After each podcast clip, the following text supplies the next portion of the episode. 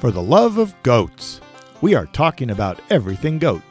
Whether you're a goat owner, a breeder, or just a fan of these wonderful creatures, we've got you covered. And now, here's Deborah Niemann. Hello, everyone, and welcome to another episode. Today, I am really excited that I finally have someone on the show who is going to talk about weeds and poisonous plants as they relate to goats and also sheep some too. So if you've got sheep, this information will probably be applicable to both. I'm joined today by Kim Cassida, who is a forage and cover crop specialist at Michigan State University. Welcome to the show, Kim. Hi, and I'm glad to be here.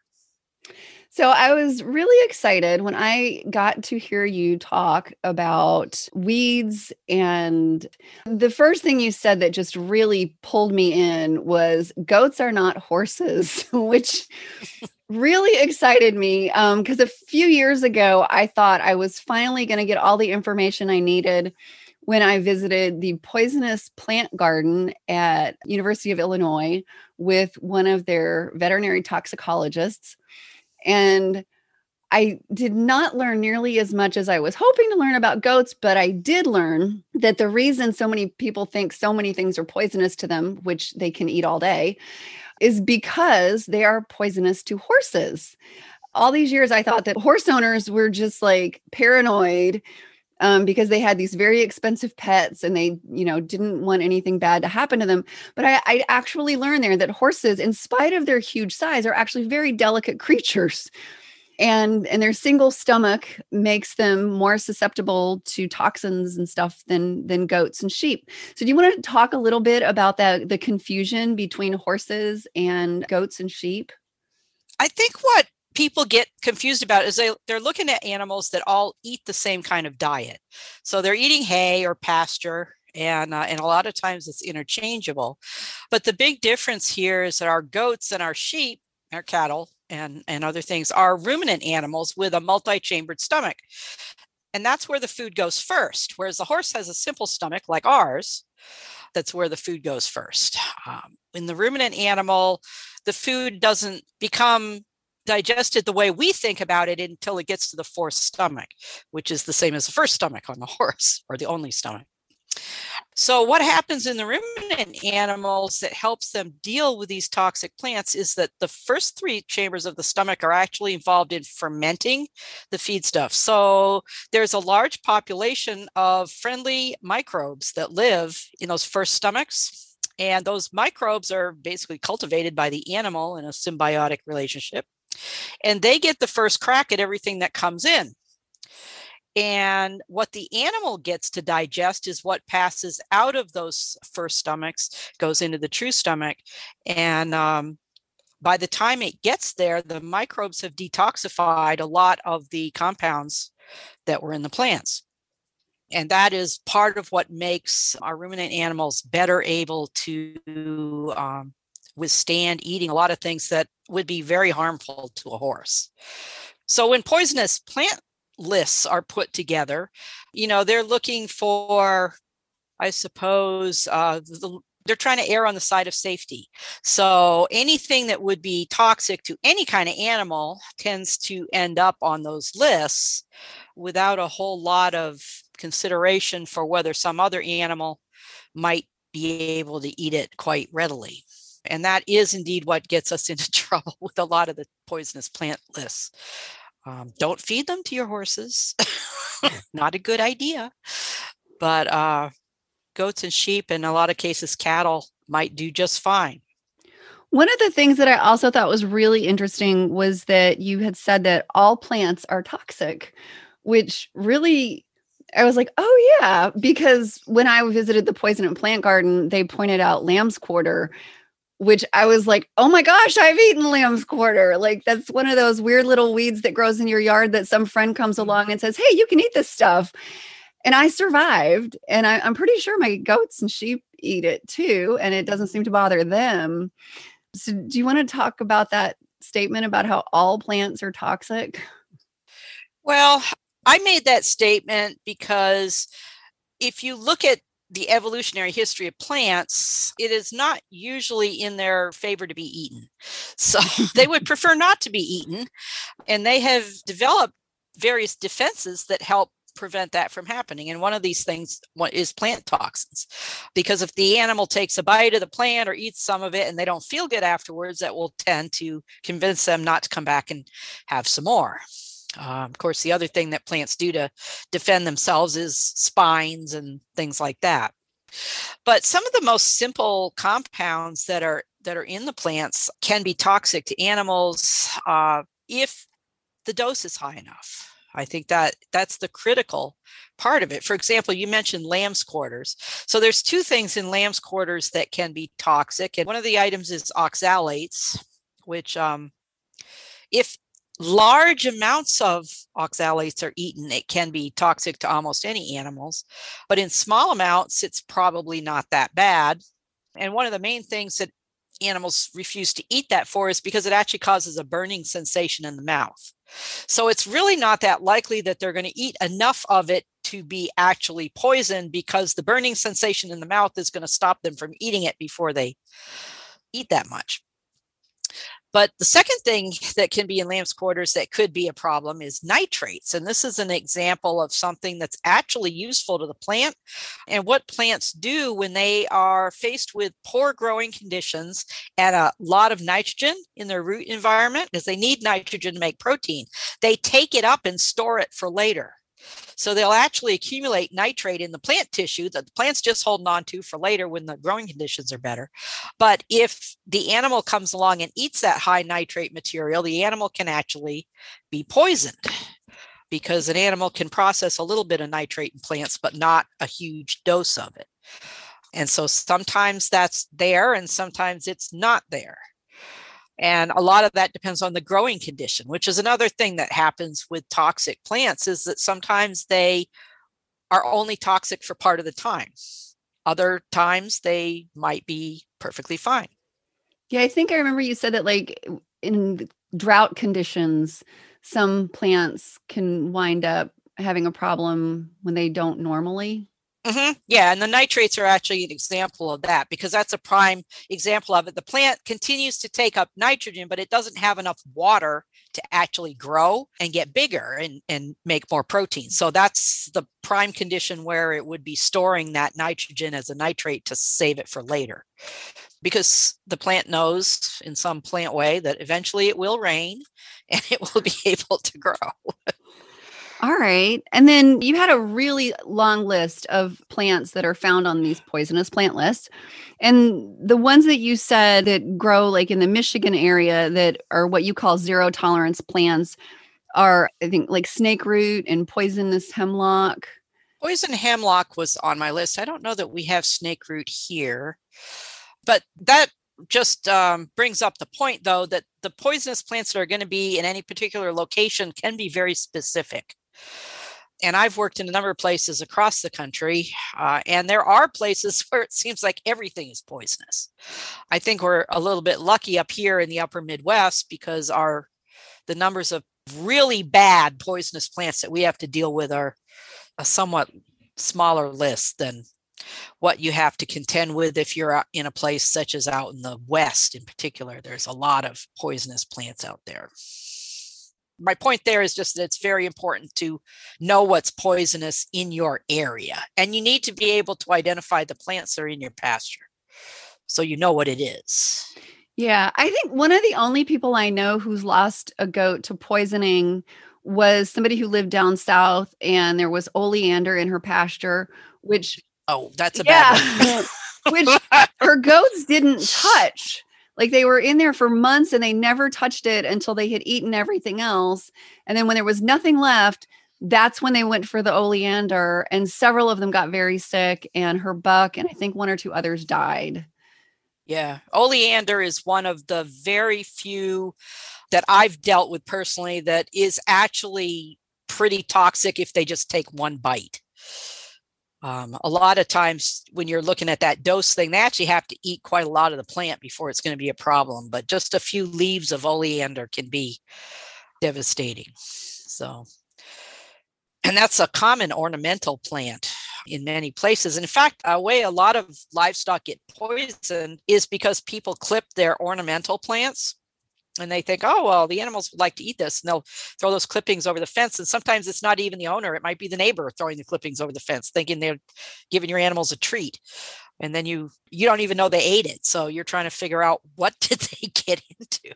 Right. Yeah. I know that's a real problem. I did a show, I don't know, probably nine months ago with somebody who has goats in the city. And she said her biggest problem is people trying to feed her goats because they think mm-hmm. goats can eat anything. Yeah, in my experience, goats are actually pretty picky. They're quite selective about what they eat and what they don't eat. Yes, they they mm. definitely can be. One of the things that I think is kind of funny, and I I don't understand this, and maybe you have an explanation for it, because um, I know I always see cherry trees, and I understand that there's I think arsenic in the leaves um, cyanide. cyanide right um in the leaves yep.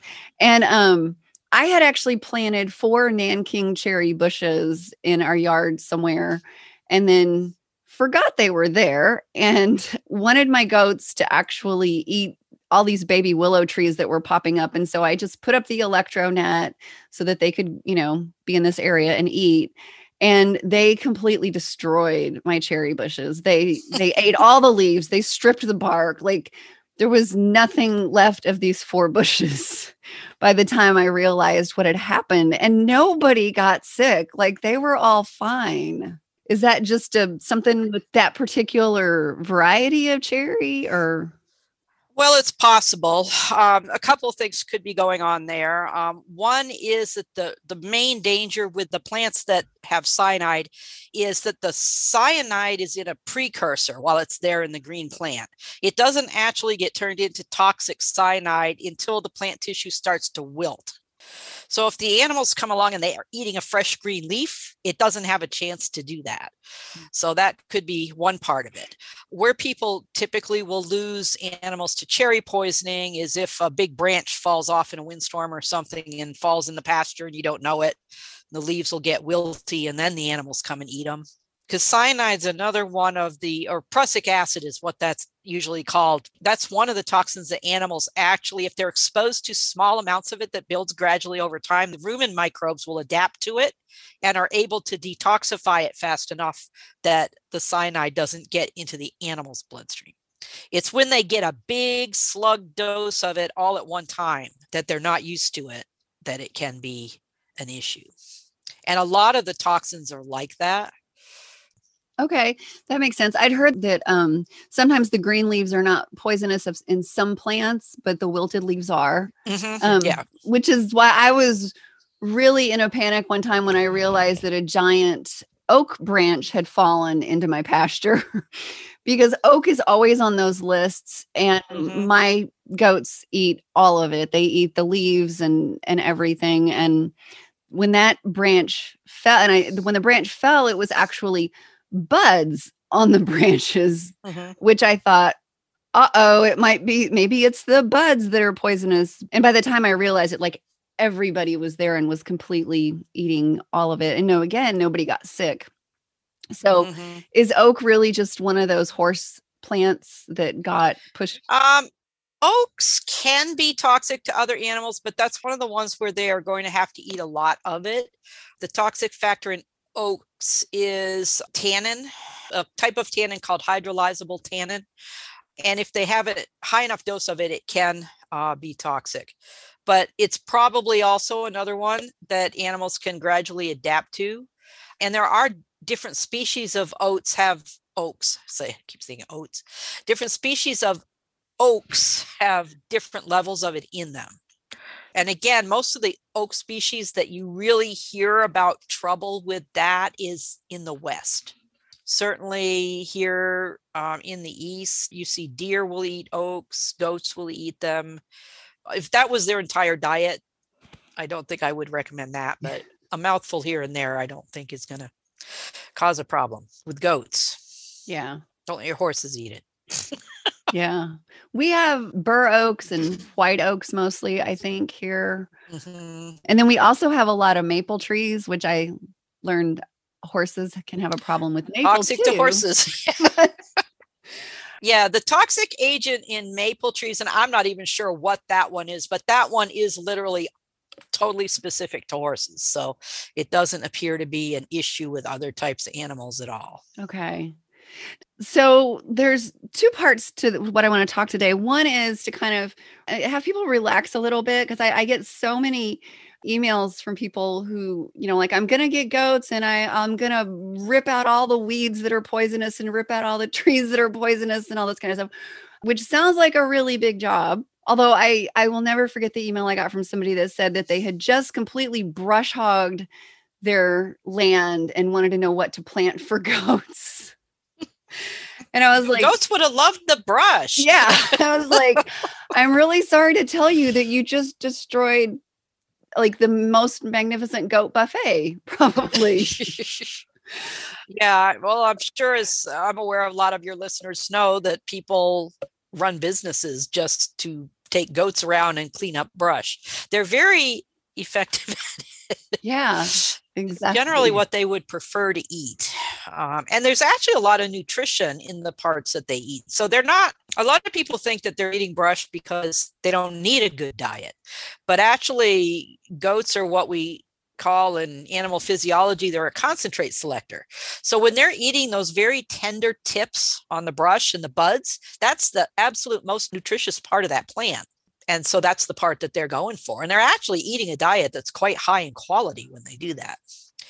Now on the other hand if you try and force them to eat grass typically they don't prefer grass because grass is not as high in quality as what they would be rather eating which is those tips on the brush. So in order to get them to eat grass it's, grass it's almost a, a training process but you have to make sure that they are still getting all the nutrients they need because there might not be enough uh, energy in there to keep them going. Right. One of the things that I, I really loved what you said is that goats don't specifically need alfalfa or some specific food. What they need are nutrients. And Mhm. if we look at what we have in our pasture, there are a lot of things in there that have very high nutrient levels. And I, I saw a list that you had that listed like the amount of crude protein, like in ragweed is 11%, bindweed is 16%, prickly lettuce 17%, ground cherry almost 14% protein, which is is really great. I mean, that's so much better than grass. Than grass. yeah. Grass tends to be very and low a lot of those protein. broadleaf yeah those broadleaf plants too a lot of times um, the structure of the fiber that's in them is more digestible than the fibrous part of grass and so it's not just the protein there's also probably more total digestible nutrients in there than there would be in grass And then one of the interesting things you that I've heard you talk about was training goats to eat weeds. Do you want to talk a little bit about how to do that if your goats are not too crazy about eating weeds in your pasture?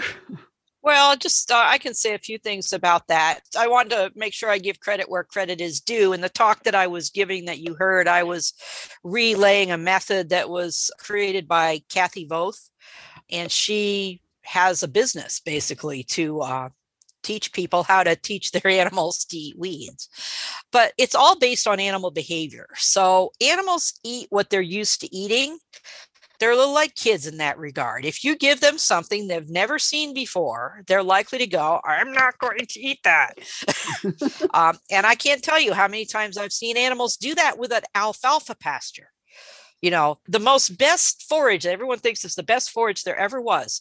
And I can guarantee you, they may even be used to eating alfalfa hay. But if they've never seen it in a pasture and you put them out there, they're going to turn up their noses and go, We don't know what this is. We're not going to eat it and it's just a behavioral response to be cautious to eat new things. And where animals typically learn what to eat is from copying their mother and their herd mates when they're growing up. So, the easiest way to get your animals to eat a wide variety of things is to have mothers that are willing to eat a wide variety of things. And then your job is done for you because those kids will be ready to go. But what Kathy's method is based on is, is basically trying to teach the animals to be adventurous in what they eat. And just uh, again, if you want a lot of details, I would recommend that readers go to her website. She's got a book and would give you all of the details here. But it basically is you bring interesting foods and you feed it to the animals in their normal feed bucket. So this would be normal animal feeds first. So you go about four days, every day, twice a day, you give them something different but delicious in their feed tubs. And so they learn that you only put good things in there and they should run and come and get it when you do. And then after the four days is up, you go and you harvest some of the weeds that you're trying to teach them to eat and you mix a little bit of that in the feed tub.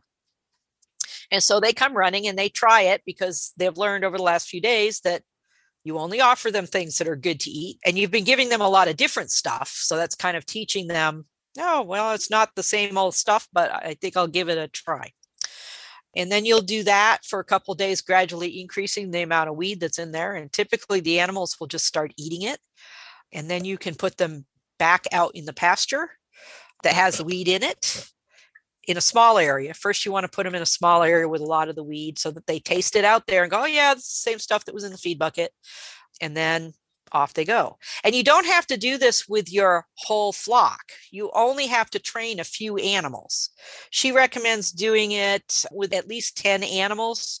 So you have some competition going on at the feed buckets. But then you could put those animals back out and mix them in with the rest of your flock. And the other animals will watch the trained animals eating the weeds and go, "Hey, we want some of that too." Yeah, they're they are soon they're all eating it. They are all they are like children like that. It, it reminds me of a few experiences I had as a child where I was convinced that somebody else had better candy bar than I did, even though they both yeah, had the same exactly. label on them. yeah. you know. Or, you know, like I offer my dogs a leaf of lettuce or something, and the dog doesn't really want the lettuce, but darn it, they're not going to let any of the other dogs get that lettuce, so they're going to eat it. yeah.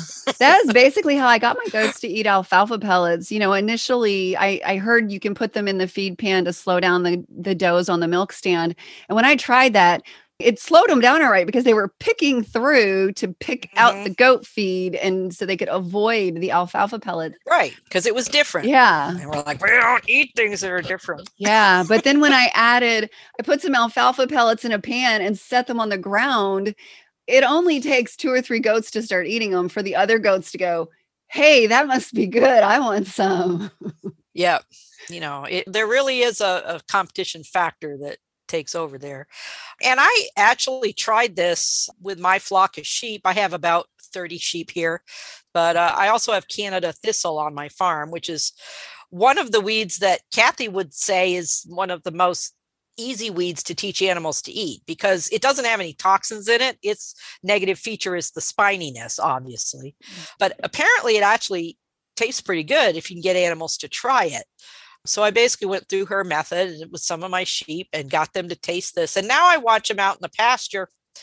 They've decided they like it and they've figured out a way to deal with the thorns, which is they bite it off down near the surface of the ground and then they pull it into their mouth backwards. Oh. And down it goes. wow, that's smart. so they're just sucking it in like a big piece of spaghetti and the spines they're pointing the other way and I'm happy and they're happy. And and Canada thistle is one of the ones that has a really good nutritional value. So, you know, I could spend a lot of money trying to fight how to kill the thistle. Canada thistle is really hard to kill, mm-hmm. or I could just let my animals eat it and get good nutrition from it. And the nice thing about some things like that is you can get animals actually selecting your weed. They may eat it to death because they think it's so good. Yes. Um, yeah. When we first moved here on our property in 2002, it had been a horse farm and it was covered with floribunda roses. Mm-hmm. And there are zero roses here now. Right. Yeah. A lot of people use that for goats and sheep are also very good at rose control or autumn olive and honeysuckle is a big one around here. None of those are toxic. They're just in the case of oh brambles is another one that they'll eat a lot of these things are spiny and unpleasant but goats goats don't seem to mind the spines as much as some other animals do but yeah and when i had la manchas i noticed they loved the thistle a lot more than the nigerians they I don't know what the difference was, but they would eat it like candy. Well, it might be that learning thing too. Maybe, you know, those came from a line of animals that had somewhere along the line, someone had learned how to eat thistles and taught everyone else down the line where the Nigerians didn't have that. Yeah. And they weren't picking up from watching your watching the La Manchas. Yeah. So this has been really interesting. Before we wrap up, I just want to revisit poisonous plants real quickly and see if there's anything else that you want to add about that that people should know. Well, again, I'll reiterate that it's very important that you do know what is in your pasture because there are some things that you should not let your animals eat. And if you can't figure that out by yourself, there are guides online now where you can go and describe your weeds and, and try and identify them. And if you still can't, get someone from your local cooperative extension or your NRCS, which is Natural Resource Conservation Service, or see if you can get someone to come out and help you understand what you have in there. So don't inadvertently create a uh, a bad problem. But don't look at those list of things that are toxic to horses because you wouldn't be able to feed your animals anything. right. Yeah. I mean, I've had people talk about like cutting down oak trees and maple trees. And yeah, there was not going to be anything left in their pasture by the time right. they were done cutting down everything that they that was on this list that they found. Yeah. And you know, there's a certain benefit to having some trees in your pasture too actually I'd be probably more concerned about protecting the trees from the goats than protecting the goats from the trees because they will eat the bark mm-hmm. off things they like and they can well you had the experience with your little cherry trees and i've had my sheep do the same thing with a tree that they like you know and they don't it's interesting because they don't touch some of the trees in my wooded area mm-hmm. but the other ones they think are quite tasty and they'll take the bark off overnight yeah and I used to think that trees were safe after the trunk was about five or six inches in diameter. Mm-hmm. And then I, I learned I was wrong about that. I also noticed with my sheep that they are apparently aware of when the sugar sap is running in the maple trees in spring because that's the only time they chew on the maple trees. Oh, so they're into maple syrup apparently. Yeah, you have really smart sheep. Well, they can probably smell it, I suppose. It's probably sweet. I don't think I, maybe I just have dumb goats. I don't think I've ever noticed my goats chewing on the maple trees. Wow. All right. I'm going to be paying much closer attention now. It's interesting to watch them when you put them into a new section and and you know because I rotate my pastures and I'll just stand out there when I put them in something new because I want to see what they eat 1st mm-hmm. And my sheep at this point they appear to have a rather cosmopolitan appetite because they'll try almost anything. And a lot of times they'll go around and sample all the weird stuff before they go to the grass. Yeah. So. Wow, this has been a lot of fun and uh, very interesting. And I hope that it helps some people um, to relax a little bit and that they're not tempted to go out there and cut down all the trees in their pasture. Not probably necessary. Unless it's an oleander yeah. If you have oleanders, cut those down for sure. Yeah. And I'm in the process on my property of trying to get rid of some yew bushes because that's another one that a lot of animals get poisoned when neighbors throw yew clippings over the fence, which I'm not going to do, but I just don't like them. I'd rather have non toxic plants in my landscape. Understandable. Well, thank you so much for joining us today. I think a lot of people will get some uh, really good information from this. And that's it for today's show. If you haven't already done so, be sure to hit the subscribe button so that you don't miss any episodes. To see show notes, you can always visit fortheloveofgoats.com. And you can follow us on Facebook at facebook.com slash lovegoatspodcast. See you again next time. Bye for now.